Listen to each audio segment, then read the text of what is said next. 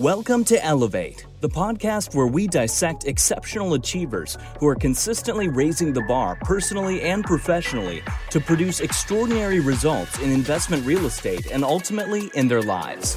Now, here's your host, Tyler Chesser. Elevate Nation, welcome back. This is Tyler Chesser. I'm so thankful to have you here. I'm so blessed and grateful to be with my bald brethren, Steve Rosenberg. Steve, how are you, sir? I'm doing well, man. Thanks for having me. Absolutely. It's a it's always a good way to start building a relationship when we we look at each other and like, man, you got a shiny dome there. It's like brother. a mirror. This is like a, I'm looking at myself here. Exactly. I love it. And and I, I think we're gonna dive a little bit behind that dome and, and try to find out what's going on in the mindset of this individual. And uh, I'm excited about our discussion today. But Elevate Nation, are you ready to take it to another level? Because I have no doubt that we're going to do that today. I want to welcome you back to the show where our mission is to identify and apply how the best of the best raise the bar personally and professionally to achieve greatness in real estate and beyond. And we're going to talk mindset, we're going to talk tools, habits, routines, systems. We're going to talk strategy, we're going to talk crisis mitigation, we're going to talk crisis navigation. We're going to talk about thriving in an environment where most are looking to survive. We're going to talk about what are we what's the long-term perspective that we need to have here? How do we need to act? How do we need to educate ourselves? And let's build you know an opportunity for ourselves while others are just trying to survive. And so with that said you know this is a masterclass for leaders and those looking to achieve uncommon results and purposeful outcomes through real estate investing and ultimately in their lives. And if you appreciate what we're doing on the show we'd certainly appreciate if you subscribed if you gave us a rating a review. It helps us because our goal is to reach millions and millions of people with this message because you know what it's more prevalent than ever that people have been living a life where they just tolerate it and all of a sudden there's a crisis here that we're all dealing with and perhaps you know tolerating is not even going to be an option anymore. So what can we do to build a life that has no limits and that has resiliency? It has opportunities to create something that you can be proud of. And so with that said, Steve, uh, I want to welcome you to this show. You know, tell us a little bit about yourself, man. Who are you? What's your background? And and uh, give us a little bit about Steve behind the bio that I know is so extensive and so beautiful. Yeah, yeah, absolutely. Well, first of all, thank you for having me. Uh, you know, obviously there's a lot going on with everybody, and I, and I appreciate you taking the time to talk to me, and, and hopefully I can impart some some thoughts uh, to the people watching this.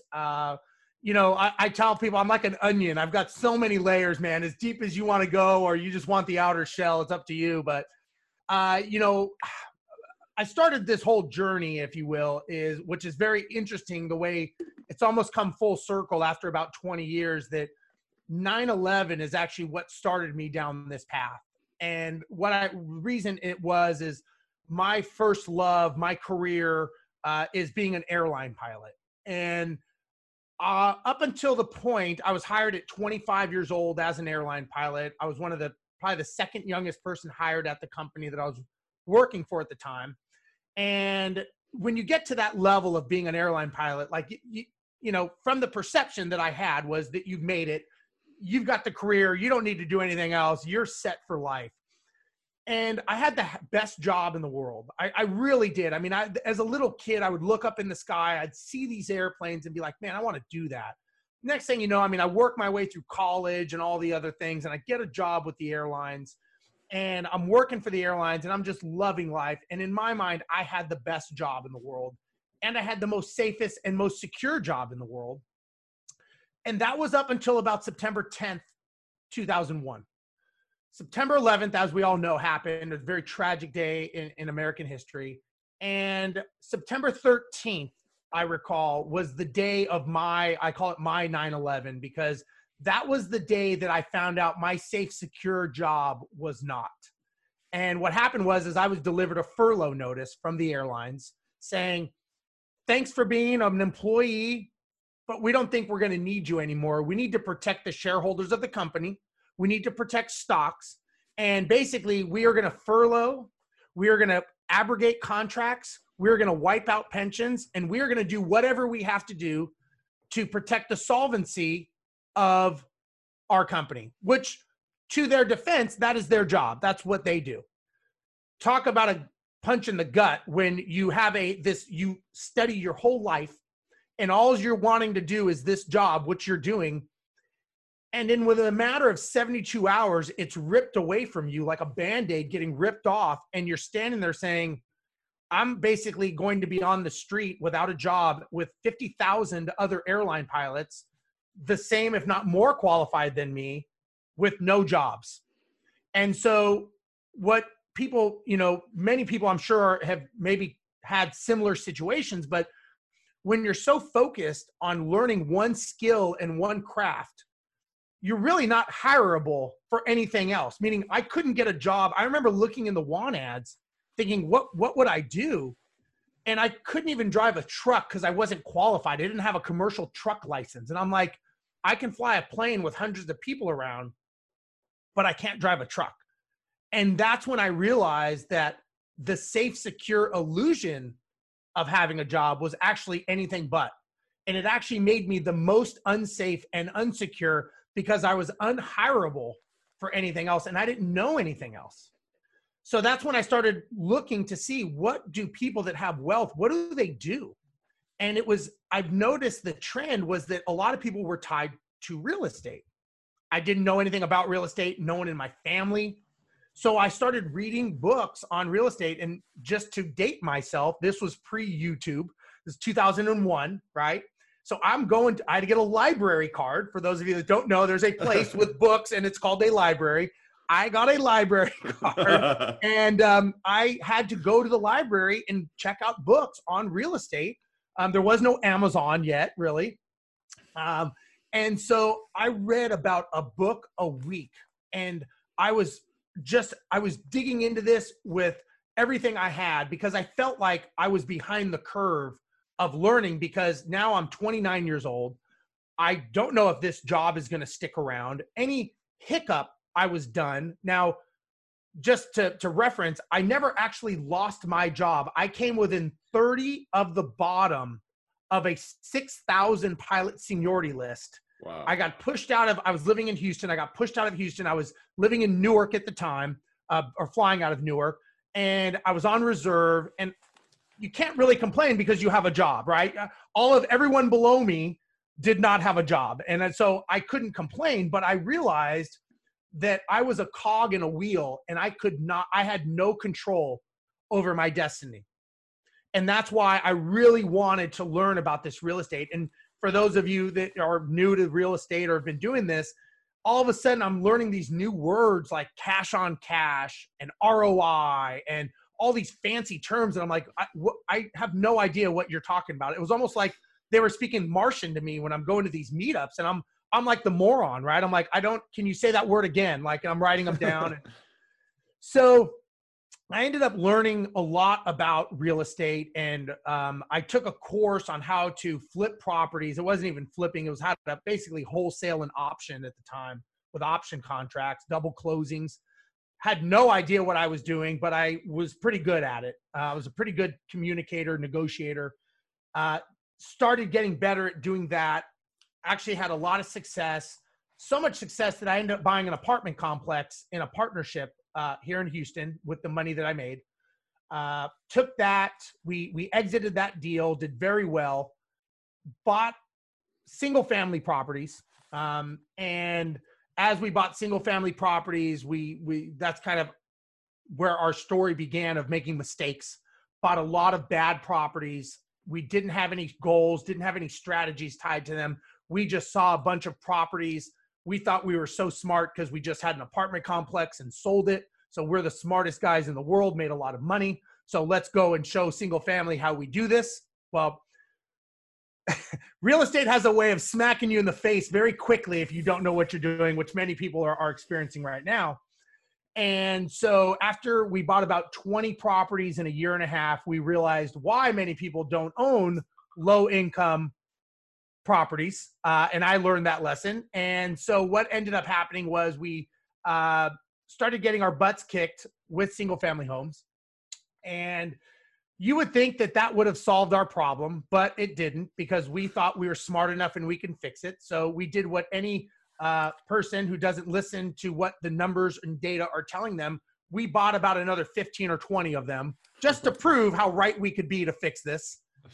and that was like gasoline on a fire and it exploding in our faces. Um, so now we have about four, 35 or 40 of these low income, crappy properties.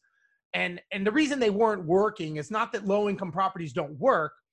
They weren't working for the business model that we were trying to wrap around it. And, and that, that I want to point that out that they do work and you can be successful with the right model. We had zero model. We are just trying to make them passive income and hands off, which is that just does not necessarily work or wasn't working for us, I'll say. We got to a point that we needed to decide what to do, and I our my horror stories are so bad. I think, I, yeah, I actually wrote a book on my horror stories. I'll, I'll send you one so you can read it. Um, that's how bad my life was, and it got so bad that my wife actually said if you buy another one, it better be nice because you will be living in it because you suck at buying houses. You are no good at doing this because I kept thinking I could fix it. I kept thinking I can get us out of this. And you know, when when you cause the problem, you want to be the one to fix the problem.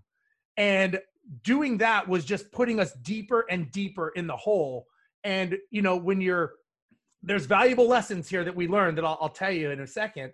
Um, we tried to hand them off to a management company and no management company would take them. They were like, these properties will never make money. You will go bankrupt. We don't want them. Wow. And I was like, holy crap, what do we do? So we ended up self managing. And I said, okay, obviously we're not the smartest people in the world because of what we did, but we're not the dumbest. I was, I'm an airline pilot trained by Boeing. I know checklist systemization. My business partner was head of an IT department. So we knew, and we ran an apartment complex. So we knew what to do. We just were not doing it because we were not running it like a business. We were too emotionally close to it, and we were making emotional decisions, not business decisions.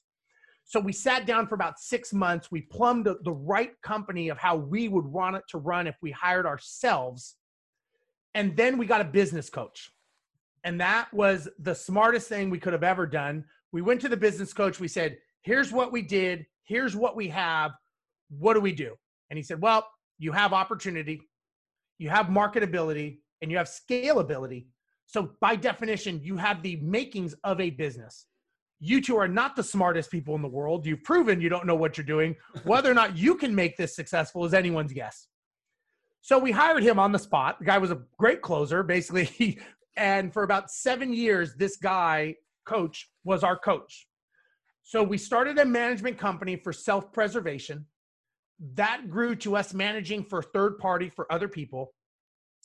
We took that company and grew it to over a thousand properties in three different cities, built it into a multi million dollar company, and recently exited and sold to a larger company called Mynd Property Management. We exited the deal um, we now work for and with Mynd Property Management, who is a national company in 16 regions.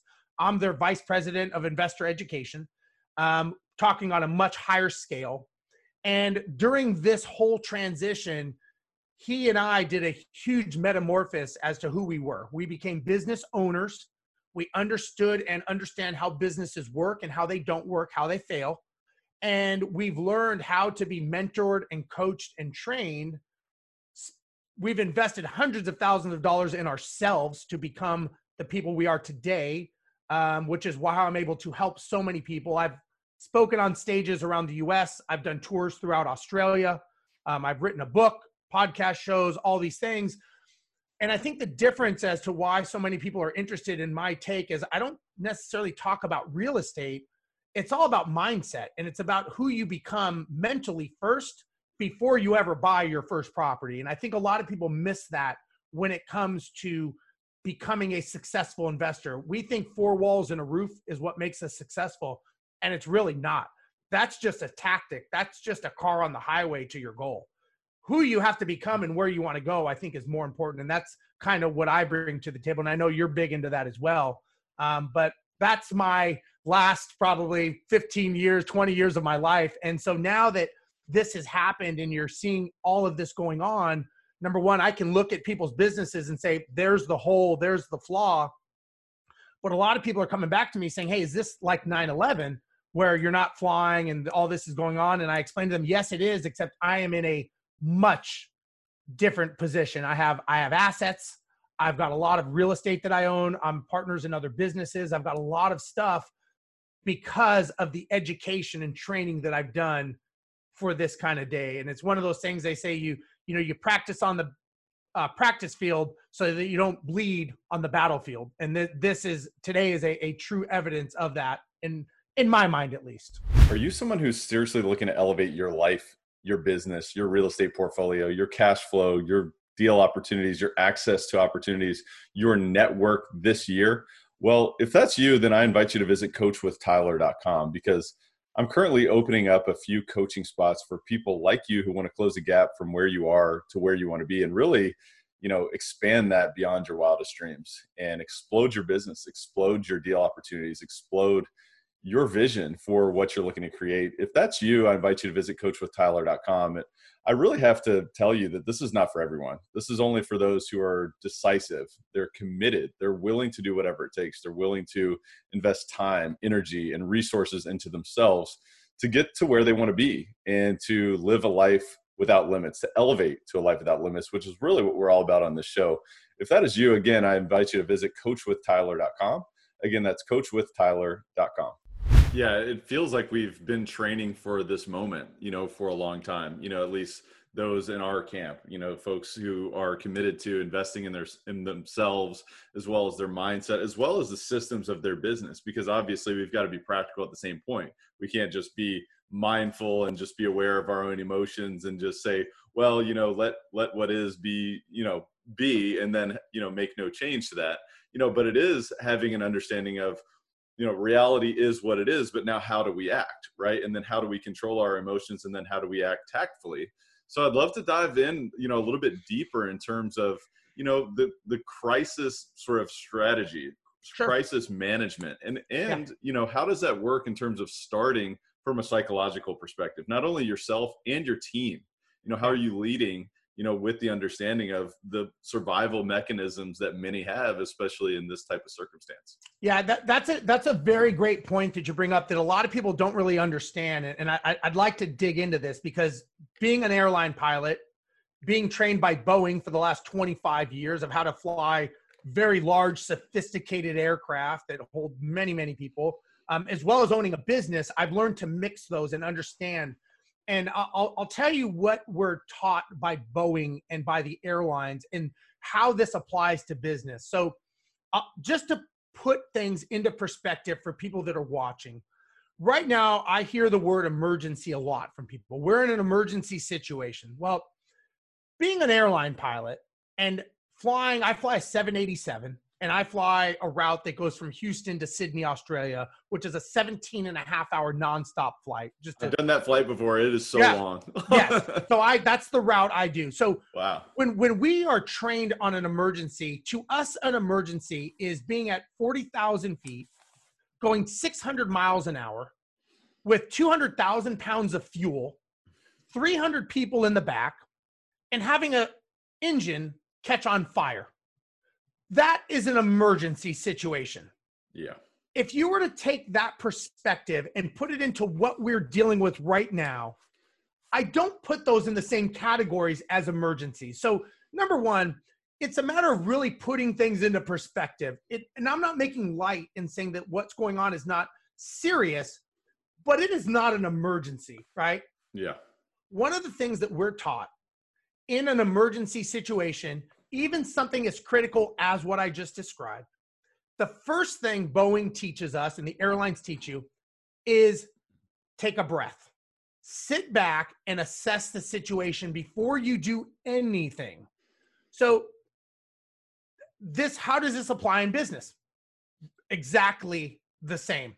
Sit back, take a breath, and assess exactly what's going on. That's number one in any emergency. Okay really just like, okay, what's what's actually going on here?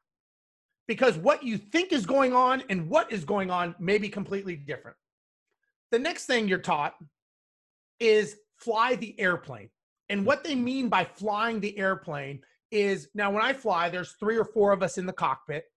And it's okay, I have the aircraft, you work the checklist, you call air traffic control, and what you're doing is is you're delegating duties and you are now becoming the leader of the situation. So there's a big difference in business, and you you actually said it in leadership versus management. Oh, and a lot of people really are managers and they mask that and call that leadership. A manager tells people what to do. A leader has people following them because they take control of a situation. Right now, in this situation, even if you have one person that works with you or zero, you have to put on the leadership hat. You have to say, I've got control of the situation and start delegating what needs to be done in task specific order. You don't want two people grabbing the checklist. We don't want two people flying the plane. So it's a matter of delegating it. And people in this situation, they want to be led and they want to be told it's going to be okay. Even if it's not going to be okay, you don't tell them we're all going to die. You say, you know what? It's okay. We've got this. You may not be thinking you do, but the reality is, is they want to be told it's okay. And so that becomes their reality, right? Whatever we manifest and think about becomes our reality. Mm. So if we sit there and say, okay, you know what? It's okay. I've got this. We're going to fly the plane. We're going to deal with this. So delegate who is doing what in your business. The third thing that we are taught identify your specific problem. Now, if we have an engine on fire, we need to put the fire out, not shut off a hydraulic line. That's not going to help that problem, right?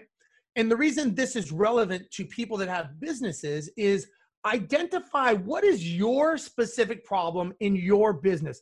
I don't care if I have a property in Houston, Texas, that's a rental property. I don't care what's going on in China or Australia or New York or that California's in a shutdown. I really care right now. My problem is does my resident have a job and can they pay their rent? That is my problem. Everything else is static and noise. You've got to reduce the noise and you have to isolate the problem. And it's it's we call it compartmentalizing, isolating the situation. You've really got to isolate what is going on and what is your specific problem. Now, someone in California has a different problem. I don't care what their problem is right now. I care about my problem, right? So when you're in a plane, we have a problem that we have to identify the the biggest pro the biggest challenge that we all have is right now everybody focuses on that problem and they don't it's like hitting a bump in your car and now you're trying to drive your car through the rear view mirror looking at that problem you got to focus on the solution which is step number 4 the problem happened nobody can change what happened in the past. We can't go back three weeks from now and fix this problem. It is in the it, it's in the history books. It's done. That chapter's over. That ship sailed. How do we go to the solution? Many, many people focus on the problem, which just manifests a bigger problem because that's all you're focused on. The problem is the problem. We can't fix that. But what we can do is we can work to the solution. In hockey, they call it skating to where the puck's going to be, not where it's at, right? And so if you think about what is the solution and how do I work with my residents and contractors or property managers and attorneys and real estate how do I get everyone involved and say, this is a solution mindset? We've got to come to a solution here. That is key because when you start getting, no one's going to have the right answer, but maybe collectively you can pool your brains and resources together to come up with a collective right solution for your particular problem. The last thing we're taught is to over communicate with everybody. This is not the time that you hoard your information and do not tell your resident what you're doing. This is not the time you don't tell your attorney, your CPA, anybody. This is the time that you bring everybody in and say, there's no dumb idea. Everything is on the table. Let's figure this out. Because you may be able to talk to your resident and they may have access to credit cards. They may have access to government agencies. They may not know that they have access to government agency help. And you may be like, hey, did you know? Let's let's get on the phone and call some government agencies and see if we can do this together. As of right now, everybody should be on the same side of the table. This is not a negotiation. This is a hey, we're all in this together. The resident didn't ask for this to happen. The owner didn't ask for this to happen. I mean, nobody asked for this to happen, but it did. It just did, right? It sucks for everybody. But you know what? It's it's about 3 miles behind us now. Now we got to go to solution. Otherwise, we're going to be driving through the rear view and crash again because we're so focused on what's behind us. So just to you know, and uh, that that's a long explanation. Hopefully that helps you. But Right. that's how we deal with emergencies in the airlines, and that's how I look at things now. And especially in this situation, you know, are you really doing those steps, or are you knee jerk reactioning to the problem and just staring at it? And that's what a lot of people do because they don't know what to do. Right? Yeah, I just think it's such a great opportunity for real leaders to step up to the plate now. And while they may be uncertain about what the near future, what the long term future may look like, it's an opportunity for them to step up and say, you know what, whatever that is, we're going to come together and we're going to learn together. We're going to get stronger. We're going to be courageous rather than being fearful. Because look, it's like what you said. I mean, I say this all the time. It's like one of my favorite analogies is that where focus goes, energy flows, right? If you're Yep. focusing on the problem, you're looking in the rearview mirror. Well, guess what? You're probably gonna have another problem coming up to you.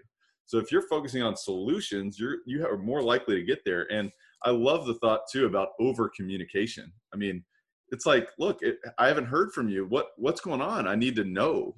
And Yeah. here's the thing: we have so many resources at our disposal to be able to communicate.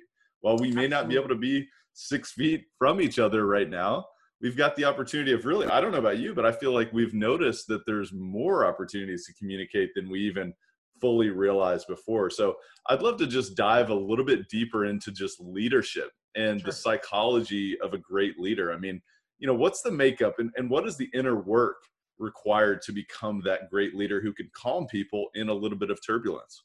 Sure.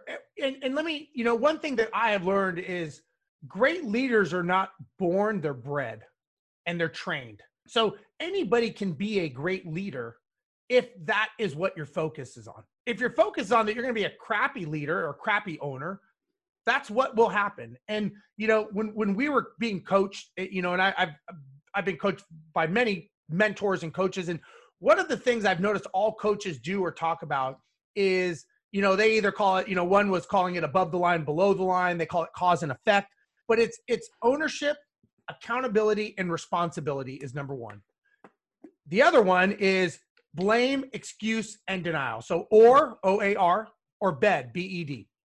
And so let's just say cause and effect. A lot of people say like, "Oh, this happened because I did not have the right business model. I'm in this situation because I did not stress test my business and I did not do an analysis of worst case scenario or I over leveraged or maybe this isn't a business model that is sustainable in this environment right? That's ownership that's accountability that's being responsible. What I, I what i am going to do to fix this next time is xyz that's cause.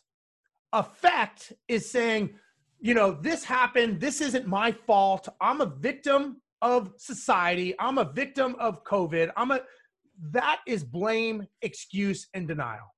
And the leadership needs to step in. And again at times of stress when people become leaders it's not that they have this epiphany and they they rip off their shirt and they have a cape on and they run on down and they fix things.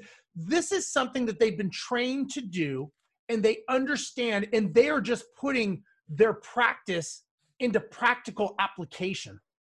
And i think that's important to understand that this is when it shows that you've been practicing on the practice field so that you're not bleeding on the battlefield. And this is when you're sitting there saying okay i've trained for this. Like for example for i'll, I'll use the airlines every six months we have to go into simulator trainings and they do all these failing of engines and this and that. And anyone who follows me on instagram i post the pictures of the simulators and all that stuff. Uh, but this is training for what if? If this ever happens are we trained for it? So going back to being a leader i would say you know and, I, and i've done a lot of classes of teaching people and coaching people on leadership and accountability. And one of the first things i ask owners of a company is who do you answer to? Who are you accountable to and many people if they own one or two properties number one they don't understand that they own a business and let me just clarify if you own one property or you own 50 properties you own a business. You've got policies, procedures, structure, laws, government agencies watching you. You own a business. The reason most landlords are in a lawsuit is because they are the ones who never really realize that they own a business and they don't run it like a business. So when I talk to people and ask them, who are you accountable to? Who are your KPIs and metrics to every day? Who do you turn your sheets in as to what you should be doing? And many people will say, "Well, I don't. I'm the owner of the company." And I'm like, "That's your that's the problem. That's why your company is failing. You are the problem because you are not being a leader. You are not accountable. You don't think you're accountable. There should be a board of directors. There's residents. There's there's banks. You are accountable. They just don't think they are, and that's why they're the problem. So going back to your question, the leader is the person who's practicing that. And I tell people, I go, if you don't do metrics and KPIs and accountabilities and to dos, and you don't have meetings, how could you expect anyone below you to do that? That term, the fish stinks from the head down. Although, you know, if you're not, they're going to go, well, shit, he doesn't show up on time to meetings. Why should I? He doesn't care. He doesn't act professional. He says what he wants to us. Why can't we say what we want to our vendors and contractors? That's a leader, right? A leader does it whether they're being watched or not whether it's playtime or practice time or real time, a leader is constantly being that person that's accountable, that's responsible, that is taking ownership of the situation. And, and I think that obviously it's a passion of mine because I think it's vital. If you own a business, you have a responsibility, if not even to your employees and your staff and your customers, what about to your family? You know, what about, you know, what, what about the people that are relying on you? You're taking time out of your day to go run a business and you're not even taking it seriously and accountable. And I tell them, I go, you maybe you are the problem. You should be the one fired because you're causing everyone else to fail because you're not taking it seriously. Man, it's there's so much gold here. I mean, you're setting you're setting the tone as a leader, not only for yourself. I think you start there. You set the tone for yourself with your own habits, with your own routines, your commitments, holding yourself accountable for what you said you were going to do, but then doing the same in terms of how are you showing up with your team. You know, it's like, all right, I love just the little thoughts of like, hey, I'm showing up to the meeting on time early, or yeah. I'm prepared for the meeting. I'm prepared with a structure. I've got a board of directors. I've got so many systems that I've built into place, and I'm setting the tone with everything that I do, even when times are going well. When times are going well, I'm communicating with confidence, I'm communicating with consistency, and all of these things. But then also, you have to realize that when times get challenging, when times get a little bit turbulent, you know, it, you've got to be ready to adapt and ready to stay even keeled emotionally as well. But I'd love to know you know, what would you say are some of the key components to adaptation as a leader and a real estate investor? Well, I think number one, you know, first and foremost, you have to have a goal, right? You, you've got to, you have to understand that you can't do any of this if you don't know where you're going, right? So we'll just talk about real estate investors. I get a lot of people that will reach out to me and ask me for help or to mentor them or coach them. And they'll say, Hey, can you, can you help me? And my first question is, is where are you going? Where's the destination as to why you're doing this? If they don't have that answer, uh, that's like I explained to them. That's like you saying, "Hey, Steve, can you give me directions?" My first question is going to be, "Where are you going?" and if they say, "I don't know," I'm going to say, "Well, then I can't give you directions anywhere." So the way the way that I kind of, you know, kind of dumb it down, will say is, you have to really ask yourself, "What is it I want as a result of owning this business?" Of owning real estate what what is this going to give me? What does this represent? Because real estate is a vehicle. It's an inanimate object right? So if you said my life let's just use terms here my life is disneyland when i retire. I want you know $5 million in assets. I want $50000 a month coming in. This is what i want and this is my disneyland okay? That's the destination that we want to go now we know what that is, and that is your why. That's why you are doing this, right? Now, the how is the strategy. And the way I explain is these are the free ways to get you to Disneyland. So if you said, Hey, Steve, I want to go to Disneyland, I would say, Okay, well, we got to take the five freeway to the 405 to the 91, get off on Beach Boulevard, and, and that's how we're going to get you to Disneyland. That is the buy and hold. I'm going to flip, I'm going to do Airbnb, mobile homes these are just freeways to take you to your destination. When people ask me, Steve, does this deal make sense? I look at this and say, is this part of your plan? Is this taking you to your goal? And if it's not, then I would say, then no, it's not a good deal for you based on your goals and based on your strategy. Because you've got goal, then you have the strategy, which is the freeway, and the tactic is the car. So whether it's a 3 2, 4 2 in a good neighborhood, A, B, C, whatever it is, that's the car, that's the tactic. The freeway is are we on the right freeway? So now let's say we're on a freeway and we're go, going to Disneyland, and your wife is like, wait a second, I'm going to Magic Mountain. So there's not an alignment as to where your destination of goal is different than her destination, and there's no family alignment. So my next question I tell people is, have you talked to everyone involved that's in your immediate vicinity, meaning your your your wife, significant other, child, whoever's involved, and have you actually sat down and said, okay, this is the good, this is the bad, this is the ugly, this is where I think it's going to go and actually have a no shit real conversation saying this is the amount of time I'm thinking it's going to take us. This is how much capital it's going to take us. This is best case scenario. This is worst case scenario. And here's the this shit hits the fan scenario. And here's our contingencies if that happens. Most people don't do that. I know because I didn't do that, right? I was painting the rosy picture and you know i'd buy houses and slip the hud statement into the file so that she wouldn't notice and she was doing the books on the houses and she's like do you think I wouldn't notice that we have another house? And I'm like, oh yeah, we we picked that up. But there was no alignment, you know? And so it's so important to make sure that everyone is in the right car going to the same destination on the freeway because a lot of people do not have that alignment. And I I do that a lot with fam with couples and I have a conversation you end up kind of being a marriage counselor because they're like they do not believe in what you're doing and all of a sudden you know i think as entrepreneurs we tend to be very selfish and the reason i say that is we become selfish with our time because we go to seminars we listen to audiobooks we take courses right but we keep that all internally locked in and we don't share with them the vision and the goal of where we're going so they're like shit i thought you were just i thought this was like fun for a couple years now i got to give you now i got to find 20 grand to do a rehab and replace a roof I'm not doing that. No way. Like, we're not doing that. Now it's a problem because it was not communicated, going back to the communication with that. And again, I'm not, I'm not immune to this. I, I did this as well, you know? Yeah. Um, and I just think it's important that everybody be in the right car, going on the right freeway to the right destination. And that's, I help people doing that because I think it's vital. The mindset before you do anything, before you ever buy a deal, you know, like I tell people, let's say you're in the San Francisco Bay Area and they're like, well, based on my goals, no properties here match my strategy. I'm like, well, maybe you need to find a freeway that's out of state. Yeah. Because it doesn't work. Well, how do I find one out of state? Well, first you assemble the team. You make you take the time and lay the groundwork in the foundation before you pour the concrete for your freeway. That's building the team. That's having the right mentors, right? Right everybody and then the last piece of the puzzle is buying the car and putting it on the freeway. The property is an inanimate object, it's a mathematical equation. It has nothing to do with your goals and strategies. It's just a means of getting you to where you want to go.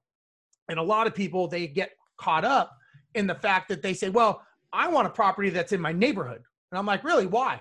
I just feel comfortable. And I'm like, okay, well, are you an appraiser? No. Are you an inspector? No. Are you a handyman? No. I'm like, I, so my, my, my question back to them to put it in a, in a, a realistic term, I say, do you own any stock? And they say, yeah. And I say, okay, is all the stock you own in your neighborhood from the businesses? And they're like, no. And I go, well, do you give me a name of a stock that you own? And they said, Chase. Okay. So before you bought Chase Bank, did you actually go to the building and stick your head into the board of directors meeting and be like, "Hey guys, I want to make sure everyone's cool. I'm going to buy about 50 shares. I want to make sure everyone's happy. I, you know, I'm going to be an owner here." They're like, "No." I said, "How'd you buy it?" Based on the numbers. That is the same exact thing as a rental property.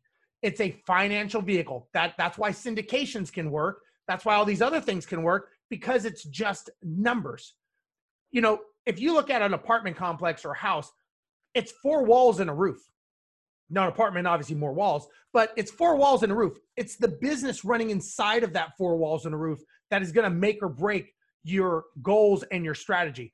The four walls and a roof is not going to do anything. It's not going to magically spit money out of its butt. You know, it's it's right. the way it's going to work is by the business model that's wrapped around that.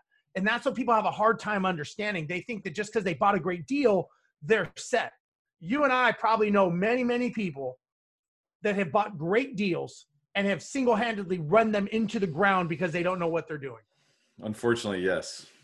I and know it had that. nothing to do with the property or the deal. No, it's about the people, it's about the operation, it's about the strategy, it's about the commitment, it's about the team. You know, it's about the leader's mindset. It's about how much is this leader continuing to invest in himself or herself and with that said, you know, one of the things, actually, one of the analogies that I love, I mean, you talk so much about analogies and you bring, you know, you're talking about vehicles, you're talking about highways, you're talking about being a pilot and also as a real estate investor, you know, one of the analogies that I love is that, you know, if that plane has got some turbulence, if you got some issues, you need to take care of yourself first, right? You've got to put yep. that mask on first and get yourself oxygen before you can help someone else. So I'd love to know, you know, how are you investing in yourself as a leader, as an educator, as a real estate investor? Um, talk to me about that. Yeah, so investing in myself is huge. I, I, I am a huge, huge believer. If I if I could turn my screen around, which would be too hard, my wall has my I am statements and the things that I do every day. And I, every morning I wake up and I've been recently learning to meditate, which sounds weird, but I'm learning to do it and I actually like it because it's getting me more focused in my specific things that I do. Um, I, I I am a huge believer in development. I mean, I listen to I listen to anything Tony Robbins, Andy Frisella, Grant Card. I mean, I, I listen to anything because all these people are they are where I want to be. You know, I, I I have I have very very good friends that have mentored me that I've become friends with that have elevated me to a level that I'm like, I want to. These guys fly in private jets those are the people that I want to hang out with. Those are the people that I want to aspire to be. And the only way they do it, you talk to all these people and they're like, you know what? It takes hard freaking work and you got to be determined. You got to want it. Nobody, you know, you can build a $3 million business or a $5 million business halfway. You're not going to build a $50 million business by chance. Yeah. You've got to want it and you've got to be focused. So I am a huge believer in self development. I am a huge believer in being better. And you know, all of these people, when you look at these people that are ultra successful in their own right, you think, okay, they don't have more hours in the day than I have. They don't. They you like when I, I've really looked and talked with a lot of them, and I've gotten, I've had like in-depth personal conversations, and I'm like, what do you do differently? And it's all about how they view themselves, and they they they work on themselves, like they're their own mechanics. They're hmm. constantly being better. They're they're honing in on their craft they're making sure that they're thinking correctly. They don't let negative thoughts come in. You know, they're very, very protective of their time. They're very selective with who they allow to talk to because they don't want that getting in their head. These are things, these are focused. And I, you know, I, I've learned, someone taught me something one time that I thought was very important. I didn't realize it at the time. Um, I was trained by a gentleman named Marshall Sylver who is a, a, a business hypnotist. The guy is amazing talk about getting in your head, right? So one day he sits there and he says, Steve, he says, this is when our business was first starting. And this guy, if anyone who knows who Marshall Sylver is, he's a very, very intentful, focused individual. Um, and so we were at his house uh, for, for a weekend uh, learning from him. And he says, Steve, could your business do a million dollars this year? And I think we had done like 800,000 in revenue. And I said, yeah, we could, we could do. We could do a million. He said, okay. He said, could you do three? I said, man, I, uh, I said, well, I, I, you know, I'm trying to be a go-getter. I'm like, yeah, I think we could do three. He goes, good. He goes, how about five? He goes, could you do five? I'm like, ooh, I don't know. I'm like, five, five would be tough. You know, your, your actually stomach starts, you know, and he's like, say you could do five. Tell me, tell me you could do five. And I'm like, I'm like, I could do five, but I didn't believe it. so then he says, can you do 10? And I'm like, no. I'm like, I, we, we can't do 10 million. He goes, how about 50? He goes, Can you do 50? I'm like, No. And I'm thinking to myself, I just said I couldn't do 10. I'm pretty sure I can't do 50. he says, So what? He goes, Let me explain to you what you just did. He says, you were sure at a you were sure at a million. He goes, at three, you weren't sure. At five, you pretty much were shutting down. He goes, even though I told you to say it, you were very apprehensive to even say it. He goes, you couldn't even say the word. He goes, and anything over five, you shut it out. He goes, you never even thought of 10 and you never thought of 50. He goes, but what you don't realize is what if I said, I have a friend that's willing to invest $50 million in your business to make it grow? He goes, you would never see that person cross your path because you have mentally shut them off. Mm.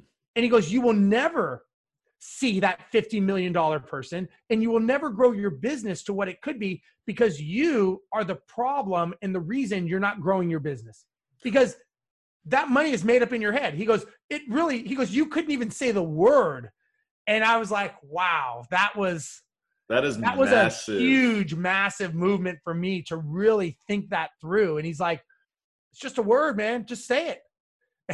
and I, I still had a hard time saying it. Yeah. Well, I mean, it's it's such a great you know we have got to dive so deep into this because what your mind can believe and conceive is what it can achieve and that's it really otherwise because if you don't think big enough then you're not going to go there and Absolutely. you know there's such a there's actually you know this deep psychological concept you know that i'm sure you're aware of is the reticular activating system. RAS, when you yeah. when you give yourself the opportunity to recognize that something is possible and that something exists, your mind starts to work. Your subconscious mind starts to work and leverage your talent, your skills, your world, your your universe, and coalesces to create that actual reality. And that's exactly what you're talking about here. Yeah, I mean, your your mind cannot hold two beliefs at the same time. You can't say that I'm a winner and I suck right? it's only going to go with one. So, and it doesn't know the words don't and can't. So, like, you know, when you're golfing and you're like, don't miss, don't miss, don't miss, don't miss. And then you miss, and you're like, oh, I knew I was going to miss. It's like, well, you just told yourself what you were going to do. It doesn't know the word don't, it yeah. just knows miss. And, and so when you think about what you say in business and what you say on a daily basis, and, and Marshall was really big on like, don't make fun of yourself. Don't make light. Don't put yourself down. He's like, because whatever you say will manifest to be true. Mm. And it's so true because if if you're like, "Oh yeah, yeah, I'm not really that good in business." And he's like, "Don't say that." And I remember and so here's a true story. I was speaking with him at an event in Seattle and and I'm I'm very good friends with him. And he was flying back to Vegas on his private jet and he says, "Hey, where you know, what are you doing after this?" And I said, "Oh, I said I'm, I'm to hop back to Houston." And he's like, I said, "Oh, unless you want me to hop with you on your on your plane." And he's like, "Yeah, sure," you know. And part of with Marshall is is once you go through his program, like you're, you know, you have access to him. And so we're we're I, I was like joking, and so the event's over, and he's like, "You ready to go?" And I was like, "Oh man, I was just kidding." He's like, "No, no." He's like, "I'm not taking you to Houston," but he's like, "I'll take you to Vegas. You can hop to Vegas with me." And I'm like, "Okay, cool." He's got a private jet, you know. So we we go to the thing. It's me, him, and his wife, right? So we get on the jet, and um, he says, I said, man, Marshall, you know, I want to get better at being a speaker and a presenter. I really want to, I want to get my, I want to increase the level. And he says to me, he's like, Steve, you are very, very good as a speaker. You are one of the, you are one of the few that I can say has a lot of potential to be one of the best out there. And I said, man, I said, I, I said, well, thanks. I said, I'm, I'm not that good.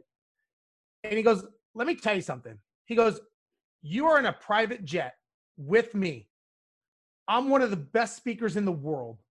I'm telling you that you are good. I have no reason to tell you you're good. If I thought you sucked, I would say you suck. he said, Be careful what you tell yourself. He said, Because that will become your collar that you wear, is that you're not a good speaker. He said, I'm telling you, he said, You know what you say when someone like me says that you're a good speaker? And I'm like, What? He says, Thank you. That's all that you say. Now you can say you want to get better, but you have to acknowledge the compliment. And I think a lot of times, and I have a hard time doing that because I've I've spoken all over the world, and I and I and I believe that I'm a good speaker, but I also believe I can be a better speaker. Mm-hmm. So I'm mm-hmm. always trying to improve. He says, "Thank you. I am still trying to get better." But mm-hmm. don't put that negative connotation. And those are the words that we tell ourselves that become manifestations of who we are. So I, I'm a huge believer in constantly trying to be better, and I'm learning that. And it's the brain is very interesting you know what we do what we say to ourselves these kinds of situations that are going on are these realities or are these made up in our heads you know? Like mm. all these people are talking about this pandemic and horrible things isn't that. I talk to management companies that i know and they're like yeah out of you know 5000 properties 20 people can't pay their rent. Wow. Okay so it's not the the final coming of this black cloud that's coming to us. It's that's what we have been made to believe and that's what the news is telling us and 70% of our thoughts in our brain are negative. So when we watch the news we like that because we go well shit our life's not as bad as that guy. We're doing okay. He died. I'm alive. So you know and so that's why we watch news and other things um, which is why the news always says negative. The news never talks about good positive stuff. Yeah. And, and so you really got to be careful who you're around and what you allow yourself to be told. Yeah, because it comes down to your identity. You know, what you tell yourself and what you believe internally is your identity, and that's how you show up. And now, Absolutely. obviously, you show up today as someone who's a great communicator and someone who's a clear and articulate communicator because of the identity that you've, you know, really kind of built in yourself and i just admire that so much and i also i love the thought of you know what i'm i am a good speaker now but i'm wanting to improve in the future and that kind of you know it, it reminds me of really everything like within our lives as you know as an individual as a business person as a real estate investor it's like yeah i'm really proud of where i am right now but i've got still more room for improvement but then also not beating yourself up so you talk about that a little bit yeah, and that's huge. I mean, I, I you, you, talked about your your reticular activating system, your RAS. I'm a, I'm a huge, you know, I understand that, and you know, they they have I am statements, you know, and I'm sure you're familiar with those. And yeah. every single morning, I write my I am statements. It's it's basically for those watching. It's basically what you profess to be in the future. You say it in a in a current model. So you know, it could be I am in the best shape of my life. It could be I am successful. I am earning two million dollars a year. I I had said I am speaking on stages around the world. That happened. I am a published author. That happened. I also said I'm a great golfer. That has not happened yet, but I'm hoping. but but I, I say these things, and you say it because what happens is your mind wants to make that work because you're saying I am this. Your mind doesn't know. Well, I don't think I am. I'm not sure.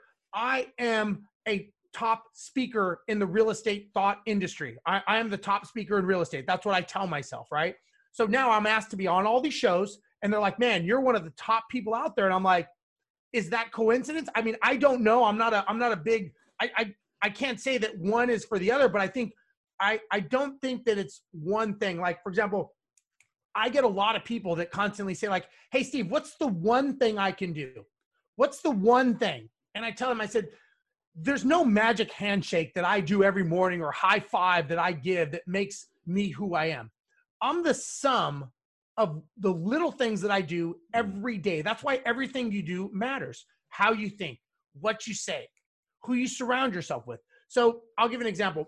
When it comes to aviation, and whenever there is a crash of an airplane in the in the airline world, they will they'll basically dissect that crash and see all the flags and things that led up to that crash.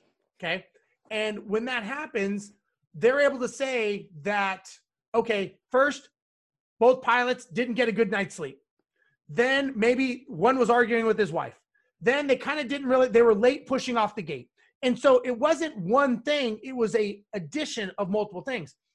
Well, there is an average statistically of things that cause a crash, a number. What what number would you guess is the average mistakes that happen that end up causing the crash? Man, that's a good question. I have no idea. I'm going to go with three. 13. 13. Wow. I 13. was way off. Okay. There's, and again, it could be something little like they missed the radio call, right? So think about this. Think if, if you were driving your car and you were leaving your house and you're arguing with your wife and you're late and it's raining and you're texting mm. and you're pissed off. All of these things are red flags that are leading up to you maybe rear ending someone. Now, yeah. I get the crash is the end result, but it yeah. wasn't just the crash that happened. It was everything leading up to it. So my what I tell people is is if statistically it's 13 things that cause a crash, couldn't you say maybe it's 13 things that cause success? I, I don't know, but a, it's this. a great way to look at it. So it's not it's it's the sum of the parts. It's the multiple things that we do. Like I get up every morning at 4 a.m. I do my I am statements. I do this. I do that. I listen to my audio. It takes me an hour, right, to do all these things, meditate. Uh, it's like I got a whole trail of shit I got to do in the morning. then I go to the gym. I work out at the gym for two hours. Then I come home. It's so people are like, man, how do you do that? I'm like, you just do it. They're like, oh, I don't know if I could get up at four in the morning. I'm like, and you probably won't because you just told yourself you can't. You can, you just choose not to, right? Whether it's 4 a.m. or 3 a.m. or, or 1, I don't, I don't care. Make a commitment. Don't tell yourself you can't do it. Like I, when people say that to me, I'm like, do you know how stupid that sounds? You can't get up at 4 a.m. Really? Like, is there a law? Is there is there a restriction? Like, you could go on three hours sleep if you had to. What's more right. important? What's your why? And so it's all the culmination of little things that I do to be. It's like I don't have this amazing amount of willpower. I just do a lot of little things consistently. And I tell people it's not a matter of one thing, it's a lot of little things that make it consistent. And even, you know, before we sold our company, we were very well known in the industry as having a great company with systems and procedures. And people said, like, man, how do you get such good employees? And, and we had outsourced about 50 to 60% of our business was outsourced to Mexico with virtual assistants because we were so good at systematizing. We did so good, we actually started a company in Mexico outsourcing to other people. But we had so many people asking us, how, how do you guys get such good employees? And we're like, it's not one thing that we do. It's the fact that we have, we don't have one great employee. We have a g- bunch of good employees that believe in what we're doing and they're trained very well. That's the difference that people need to think about. Man, this is so key, and I just you've got to highlight. I mean, actually, I, I, I, there's a quote that I'm aware of, and I'm sure you are too. But excellence is the relentless execution of the boring basics. It's all you know it what? is, man. It's not sexy. It's not a one, you know, silver bullet. You know, there's not one to two books that you can read, and your whole life is going to be changed. You got to stack those on top of each other. You've got to pour into yourself daily. You got to pour into your team, into your habits, into your conscious habits, into your psychology, and understanding all of these different things. And you can combine these to then create something great. And so I love it so, so much, man. This has been an absolute blast, Steve. Uh, I want to be respectful of your time. I want to dive into our rapid fire section. We call it the rare air questionnaire because absolutely you're an extraordinary individual and you're doing extraordinary things. And this is uncommon results. You're raising the bar consistently. We're going to continue to push that bar. I'd love to know what are two or three of the most impactful books if you had to distill it down to just a few uh, books that have really changed your life. Yeah. So the one, the one that changed my life the most, I would say, is 10x from Grant Cardone. I just I love that book. I love the way the guy thinks. People have opinions. I, I really don't care what they think. I, I think the guy is. Uh, I mean, he's a hard charger, man. He's a grinder. Yeah. Um, so I like 10X. I like the book E Myth because um, that mm-hmm. explained mm-hmm. a lot to me on how systems work to automate. Um, one of the things I think is important for people to understand when I talk to people and I coach them or help them and they say, like, I have a business, you know, the definition, definitions are very, very important. And most people cannot give me the definition of a business. To me, the definition of a business, as I've been trained and coached, is a commercial, profitable enterprise that runs without you and has a sale date attached to it. So when we were being coached by our coach and the guy who started the whole thing, Brad Sugars, who has 1,800 coaches who eventually actually became a business partner of ours. Um, that's how how good we got. Um, but he told us, he said, guys, when are you selling your business? And we're like, what do you mean? Like, we're like, sell it. He's like, give me a date. And we're like, we don't want to sell our business. He says, I didn't ask you if you wanted to sell it. I asked the date you're going to sell it. And he said, the reason you have to have a date is that means your business is running without your involvement. Otherwise, it's not a business, it's a job. Yeah. And he said, I want a date. And we are like, 2020. He's like, that's not a date. I want a day. So we're like, November. November what? November 18th, 2020. Well, we ended up selling our business October 1st, 2019. Wow. Is that coincidence? I don't know but but those are the things I've learned by being coach, and and so I kind of got off track here. But I think it's important for people to realize that this is what these books teach you yes. how to automate and systematize. Because he's like, if you don't have that, you don't have a business, you have a job. Yeah. Not that there's anything wrong with that, but make sure you understand what it is you have. Well, and it's oh, just it's awesome too because not only coaching and books can plant these ideas into your mind which then manifests, which you've said so many times today. And so, if you can expand your mind through your thinking, through your study, through who you surround yourself with, through listening to podcasts like this, what is possible? That's what it's all about. I love that. Talk to me. What's the biggest way that you elevate your life on a daily basis beyond what we've already talked about today? Man, you know, I I, I am a big believer in helping people. Um, you know, when I first got into this, I didn't have anybody help me, which is a big reason why I had a lot of failures, which I ended up turning those into successes because I learned from them. I, am I am a big believer in helping people. I I get people on Instagram and Facebook constantly asking for thoughts and opinions, and I, I try to pay it forward and give back as much as I can. So to me, helping people is is kind of justification that I'm doing the right thing, that I'm on the right track. So I'm I'm a big believer in, in doing that. And I I do a lot of work with BiggerPockets. You know, that's all free. That's just our free time. And I and I just I believe so much in trying to establish a higher level and a higher bar by giving back to people. I I just think more people need to do that. I love that. And I can just tell the character of who you are by because of the fact I asked, what do you do to elevate your life on a daily basis? And you told me that you help other people. Yeah. And that's amazing. And I'd love, you know, really, if there's anything beyond that, you know, my final question for you is what's the best way and biggest way that you elevate others around you? And it sounds like you've already answered that question. Yeah, man. I, am a look, man. I'd love to make everyone around me a multi-millionaire because to me, that just means I'm helping myself. And, and I don't define myself by money. You know, I, I could have I could have sold my company and stopped. You know, I'm still doing this. I'm I'm working with Mynd Property Management, which is a great company in 16 regions. They do awesome. I'm helping them. I'm putting the word out. I don't need, I really don't need to do any of it. I'm an airline pilot. Hopefully after today, I still am, but you know, um, but, but you know, I'm saying like, I'm, I'm financially, I don't need to do this. I do this because I really want to help the industry and I want to help people. And, and I've kind of not that I've like seen the light, but I but I really think that we can all get better if we learn how to be focused and serious about what we want to do and take it seriously and be committed to elevating ourselves because when we elevate ourselves, man, everybody the tide rises with everybody. Man, Steve, this has been an absolute blast, and you're an incredible individual. I really appreciate you taking time. Is there any parting thoughts or words of wisdom that you'd share with Elevate Nation? Yeah, you know, what I would say is number one, don't let outside noise derail you. Focus on your why. You know, once you have your why, the how is easy. And, and I, I go back to when they said they were going to go to the moon, they had no idea how they were going to go there. They just knew that they were going and what their why was. The how came, right? Mm. So when you figure out what your why is, it's got to be one of those things that if you're not nervous telling people, the goal's not big enough. And so when you make that goal to where you're actually you feel dumb saying it and you feel like, wow, I don't even know if I believe it, you're on the right track. And once you have that and you ingrain that and you write it down every day and you look at it, it doesn't become as dumb because you'll start seeing that your brain will manifest to get you there. And it's it's there's uh, again, it's a matter of continual progress. It's not a one and done. It, it, it is a marathon. It's not a sprint. And if you do it, you will be that person in 20 years that's on a podcast going, This is where I was, and this is who I am today.